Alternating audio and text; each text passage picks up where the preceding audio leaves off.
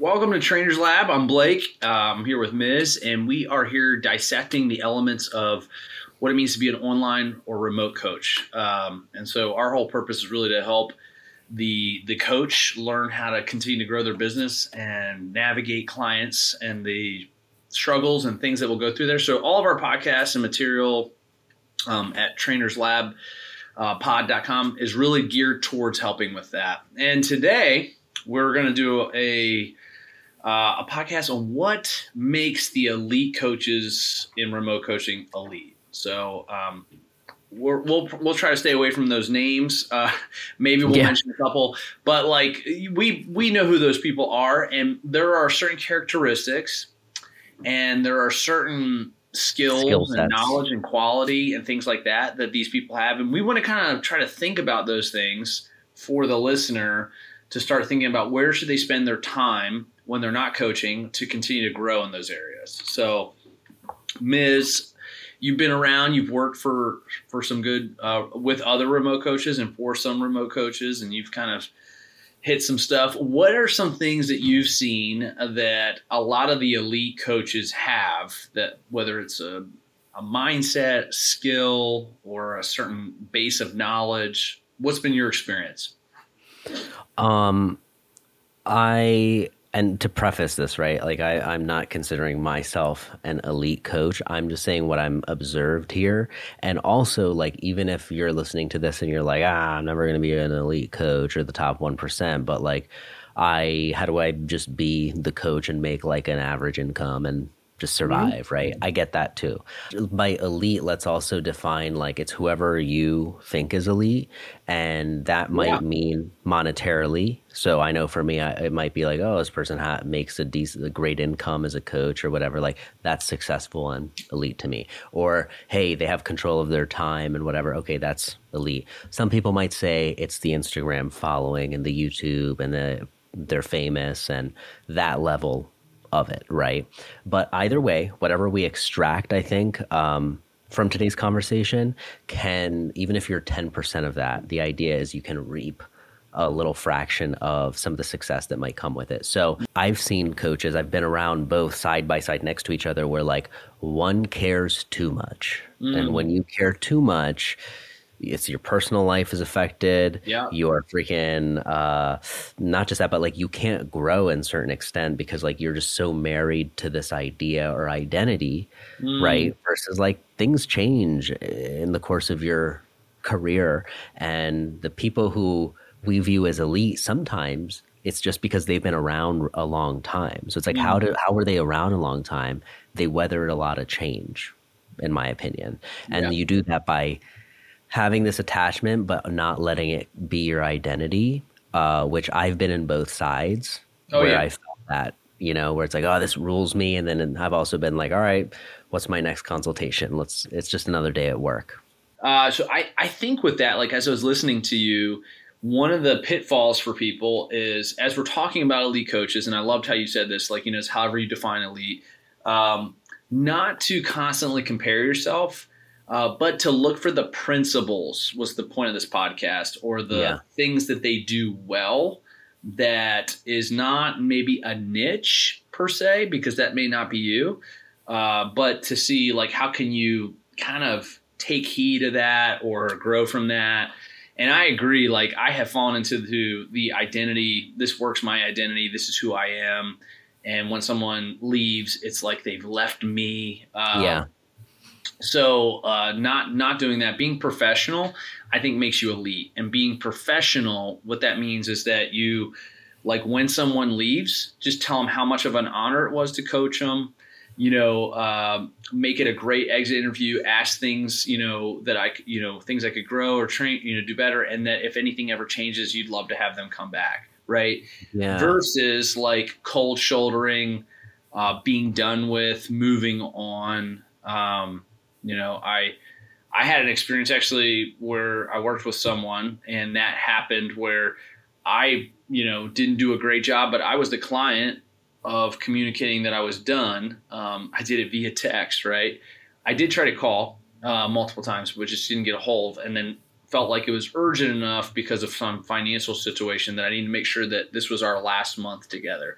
Yep. And that person, um, you know, that coach called me out and was just very kind of angry about it versus like trying to inquire, you know, is there anything we can do? Uh, or, you know, what was the reason? Uh, me yeah. curious. So like, you don't want to come across those ways. So, but that's not the point of our topic today. The point of our topic is just what are the things we can, you know, glean from um, the elite guys out there. And by elite guys and girls, I, I'm talking people who have been in it. They're successful. This is their thing and they seem to be able to put content out there that the rest of us are all kind of watching and growing from.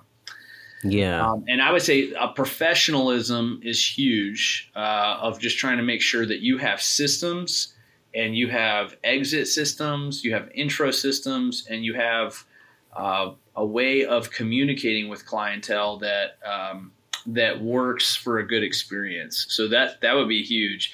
So like for like for me, one of the things I make sure I tell all my clients, I'm going to respond to your notes on Monday, Wednesday, and Friday. I don't respond to notes on Tuesday, Thursdays, or the weekends. So there's just an expectation, but that's a professional way of saying my time's valuable, your service is valuable, uh, or the service you're getting is valuable, and I want to make sure it is valued by me. I would say it's a big one. I would also say a big one is really just making sure that you're creating a time to continue to grow.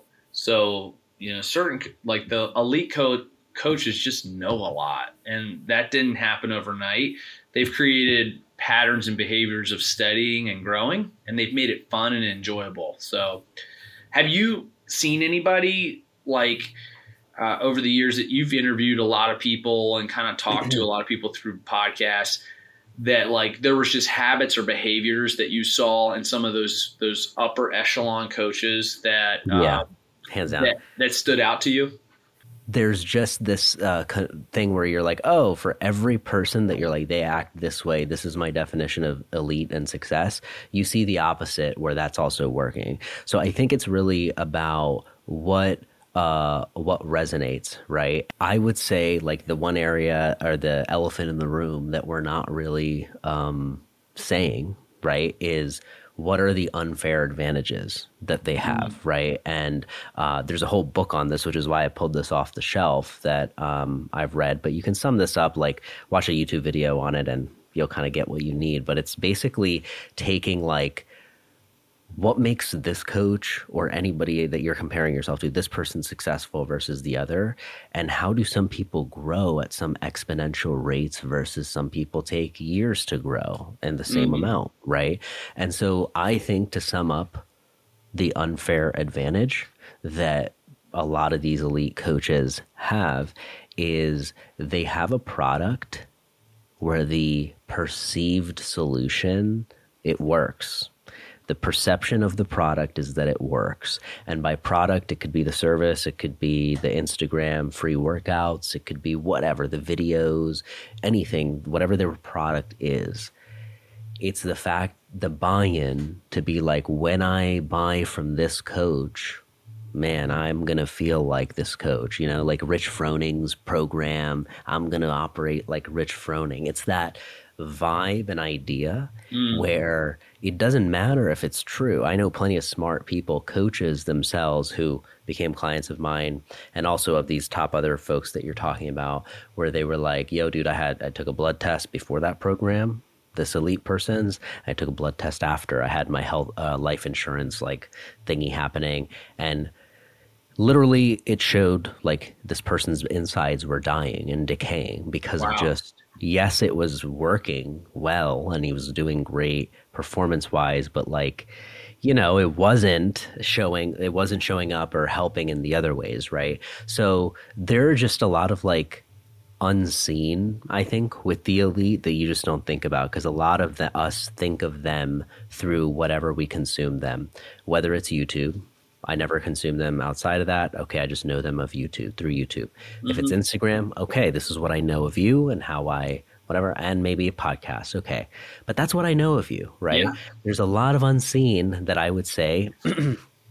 where the unfair advantage that they have is whether it's money, man, or it's time that they're putting in. Usually, by the time we're viewing them as elite, it's money because they've accumulated that already. They've got, you know what I mean? Like they're using labor to help create the content. They're not making all the cupcakes, you know, they're having a baker in the shop as well. Right. And so I think the unfair advantage is that after the perceived, you know, solution or product that works, it's that whatever you need to keep that going, you have access to. So it's usually content. It's like, how do I keep myself, sh- you know, sharing and putting something out there that attracts people. And here's the other unspoken thing that we should say before we get any further associations matter. And so mm-hmm. when you have, that's exactly how brands work, right? Like, hey, can you take a picture with this Dolce and Gabbana purse? Or hey, at a UFC fight tonight, can you drink the Monster that's empty and has water in it? Because I know you don't drink Monster, but like just drink it because we're paying you like a million dollars to do it, and we just need you to be associated with us. And that's how brands work, where you yeah. go, I love the vision of what you are nike i mm-hmm. love the vision of it and i want to i want my thing to be associated with that. The great coaches and elite coaches have this allure, however they've created it. A lot of it is real, right? It's like great content or great ideas, great whatever. But mm-hmm. a lot of it is also manufactured, where it's through the lens of whatever platform we're consuming it. Think about it. If you have somebody, all of a sudden you're talking to Tom Cruise on your podcast, it's like, how'd you get Tom Cruise on your podcast? Like it starts making your brain wonder who this guy is, right? right. Or who this person is. So basically, those associations, you know, previous success, this is something you don't think about matters. So it's like, well, I'm also doing the exact same things as this elite coach, posting at the same frequency, uh, communicating even better to my clients, giving them even more attention or whatever mm-hmm. it is, right? But why are they still outpacing me? It's because there's 10 years of reputation and success and accumulation and errors and all these things added up to where like you just can't outpace that. You think about somebody who's a CrossFit Games athlete. Yes, you could say like, oh, they're not really maybe a great coach just because they're a games athlete, right? But the fact that they put in the hard work to be a games athlete and to sustain that for whatever period, it's like being an Olympian. I don't need you to be in shape as an Olympian for me to hire you as a coach, but the fact that you made the Olympics goes wow. Like all right you were you've you've proven whatever you need to prove to me. I think whatever that is just um, observe that within the people you admire and consider elite. Because we can sit here and compare elites all day but everybody's idea of that is different. So next time you're like wow this person's like I, I want their kind of marketing or their clients or their success. Like what do you actually admire about that? Yeah. Um, it's evolved and changed to where our definitions of elite have a, are, are different because there's so many options to view that through you know? Yeah. And i think too like just knowing where you want to go um, this this definitely was a great podcast to open up a lot of different this this, yeah. this conversation opens a lot of different um, avenues but like one of the ones is just knowing where you want to go and who you are. That's just huge because um, a lot of the a lot of the uh, tendency here, and I'm I'm even like feeling the temptation myself is to like get too caught up on watching them and not doing what they do. So like yeah. quickly watch them and see what they're doing. But like I, I see a lot of the elite guys like they are only on social media for business and they use it like an email. You know, like so they're they're like I'm gonna post stuff throw it out there like an email, like I'm sending it out to the masses, and then I'm going to check back for an hour. I see a lot of elite people only give themselves a timeline too, so they're not like yeah. on there getting their education. They're actually getting their education from this is my this is my book I'm going through for this this month, and this is the uh, this is the mentor I have a call with once a month. Right, those are my like you know, whatever. Those are my places I'm going to. Why? Because those are like more filling and more concrete of success and, and growing than just constantly gauging at content online. Now, yeah. I know we're putting it out there and we're actually hoping people don't do that so that we can gain clientele, right? But as far as growing in your career, you actually have to avoid some of those pitfalls, which I see most of the elites do because they're very clear on what they're trying to get done and where they're trying to go. And like one of the places I'm even trying to grow as a coach, more like in a in a vulnerable place, is this like there is a lot of little tiny downtime that if I tweak that downtime and I do 20 minutes of this and 15 minutes of that versus just kind of like I got a little bit of time in between this console or that next client coming in or when I need to write programs, right? Or even like car rides. Like some of the elite people, that's when they get a lot of phone calls done, or that's when they get a lot of podcast listening done and educating, right? So those are like utilizing downtime uh, to be more of a um, an energy giver and and complete like feeling a sense of completion versus like just you know not doing anything um, and mm-hmm. i'm not calling like there's a time for silence and kind of like just unplugging and relaxing that's actually very healthy and good but there needs to be um,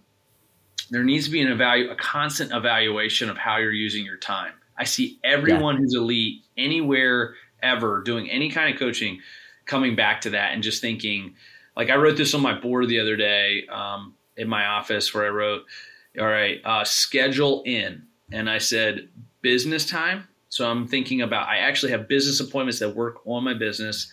Uh, Self reflection time. How am I doing as a dad? How am I doing as a husband? How am I doing as a coach? How am I doing as a friend? Like, so I actually like take some time, however much time it is, to actually have some sort of evaluation of that.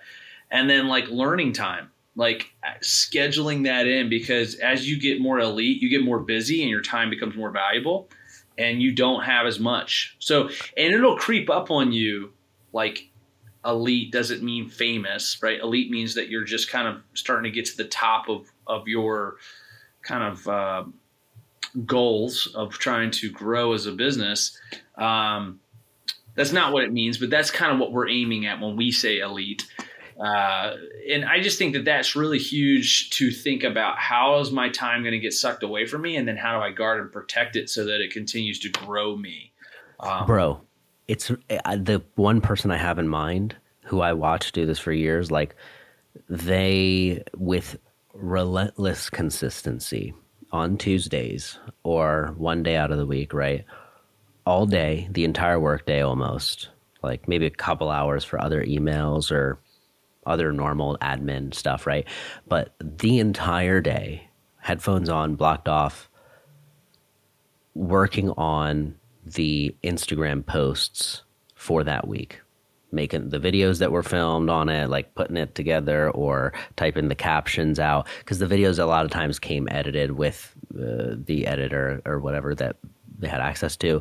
So captions, writing captions, writing mm.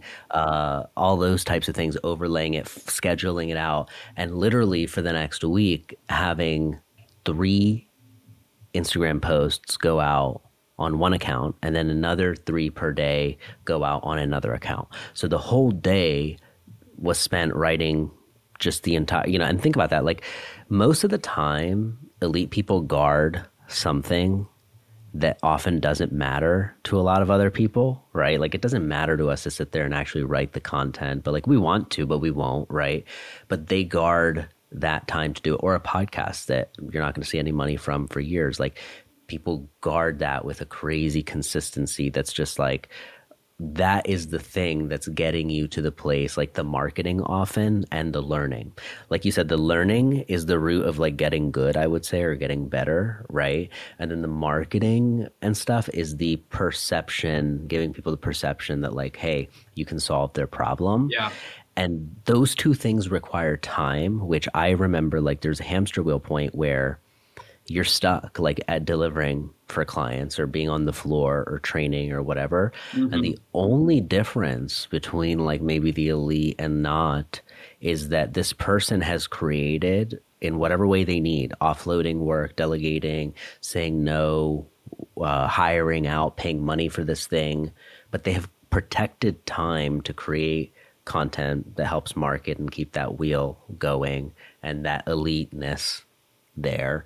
And then also some form of whether you want to call it learning or I would say like product improvement or whatever, like something mm-hmm. to improve your product and keep getting better, those two things, if you think about it, become harder and harder to do as you even start servicing more clients. Like once I had 40, and this happens every 10, every time you grow like 10 clients, you're like, oh, I'm at 40 now. Like I'm spending all my time up until the Sunday night, like programming and delivering mm-hmm. on just their deliverables. So it feels for me personally irresponsible or like a little embarrassing to maybe post on social media when like I haven't maybe delivered on the thing yet, right?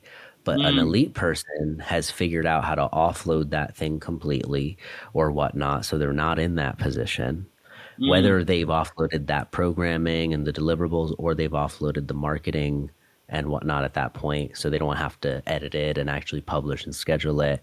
They've done what they need to do when it's really hard, like to do that. And then there's this breaking point where now you have enough money from the little bit of success or you have enough time that you've created from like relentlessly guarding and building up a buffer of business or whatever yeah. and then you leverage the shit out of that. That's what i've seen. Like there's this point where you just like they go hard on that. Yeah. And you should because like it, think about how hard it is to do. It's how hard it is to make an hour. And it's like oh, you yeah. got to make a couple hours a day to do this kind maintain this elite ritual or practice i would say that we might have in mind, you know? Yeah. No, that's good.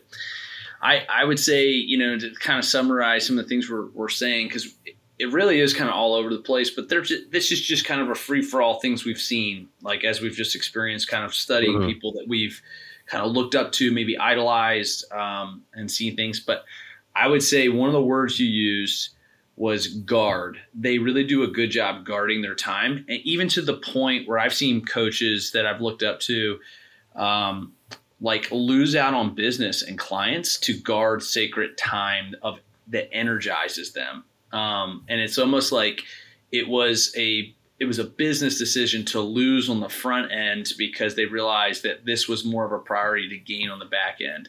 And I've actually made the opposite mistake at times where I've taken on too much stuff to make money in the short run uh, that would actually like burn me out and like kill other opportunities of growth for the long haul. Elite coaches have the big vision in mind. They don't lose their vision, is what I'm trying to say. And because they don't yeah. lose their vision, they guard certain aspects that help keep that vision fresh and alive. So it could be um, like the hour or two a week of just kind of like meditative grow time, right? So like you you had a word for it. You said earlier, like you're improving your product. Um, and maybe your product as a coach is you. So like you're just doing yeah. improvement on how do I deliver better consultations and better connecting to people. Um, and so I'm reading this book, you know, on habits and behavior. Um, and so out of that, I'm I'm jotting down and writing and thinking through those things. Like pay attention to like for you personally, what what gives you fuel? Mm-hmm. Because if if a lot of your product as a remote coach for most of you will be yourself. You are the product that you're offering. So you need to kind of guard and protect what makes you the best you and so if you lose that because you're constantly just programming and kind of running from one phone call to the next, right? You're on a rat race to uh, to, to kind of like actually fail and burn out, right? So you want to guard those things, even if it means you lose money up front, because the long haul is as you improve, your price goes up, which means your time actually becomes more valuable.